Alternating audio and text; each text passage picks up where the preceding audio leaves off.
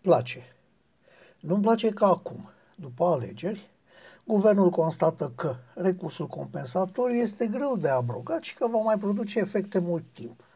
Că secția specială de investigare a magistraților nu mai este o prioritate în ceea ce privește desființarea, că pensiile speciale la care s-ar putea lipi și alții vor fi poate impozitate, dar în niciun caz nu vor respecta principiul contributivității, că ordonanța 114, acel act normativ criminal care a lovit România în moarele capului energetic și financiar, nu mai este nici o prioritate în abrogare sau modificare.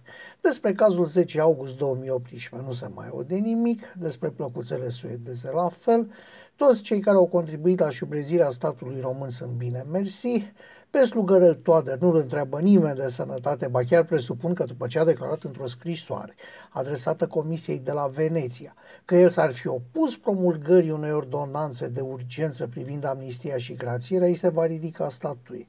Din partea guvernului vorbește cine și ce poftește. Politica păguboasă de ajutoare sociale continuă cu veselie că tot guvernul muncește la buget și nimeni nu mai poate face altceva, că ei s-au lăudat ca o soluție, dar acum se plâng de greaua moștenire, deși le-am atras atenția să nu o facă că despre alegeri anticipate nu se mai vorbește și că președintele din mediator devine super prim-ministru. Și trebuie să accept asta, deși nu am acceptat ingerințele ocnașului Dragnea în treburile guvernului.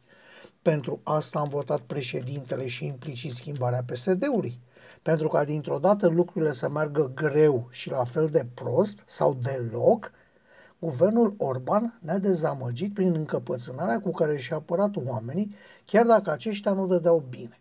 Guvernul Orban o susține pe o tanti care a fraudat evident, măcar prin deconturi, instituția unde a lucrat, protecția consumatorului. Guvernul Orban nici nu cade, nici nu rezistă. Guvernul Orban pare a fi un fel de guvern dăncilă fără gafe, fără gafe încă. Guvernul Orban nu pare a fi din filmul ăsta. Și asta nu doar ne dezamăgește, cine și spei. Nu-mi place și asta nu numai mie.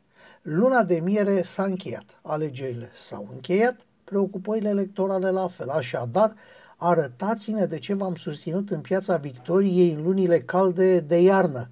La muncă sau veți avea în stradă o opoziție mai ceva ca PSD-ul. La muncă! Așa crede un om de pe stradă.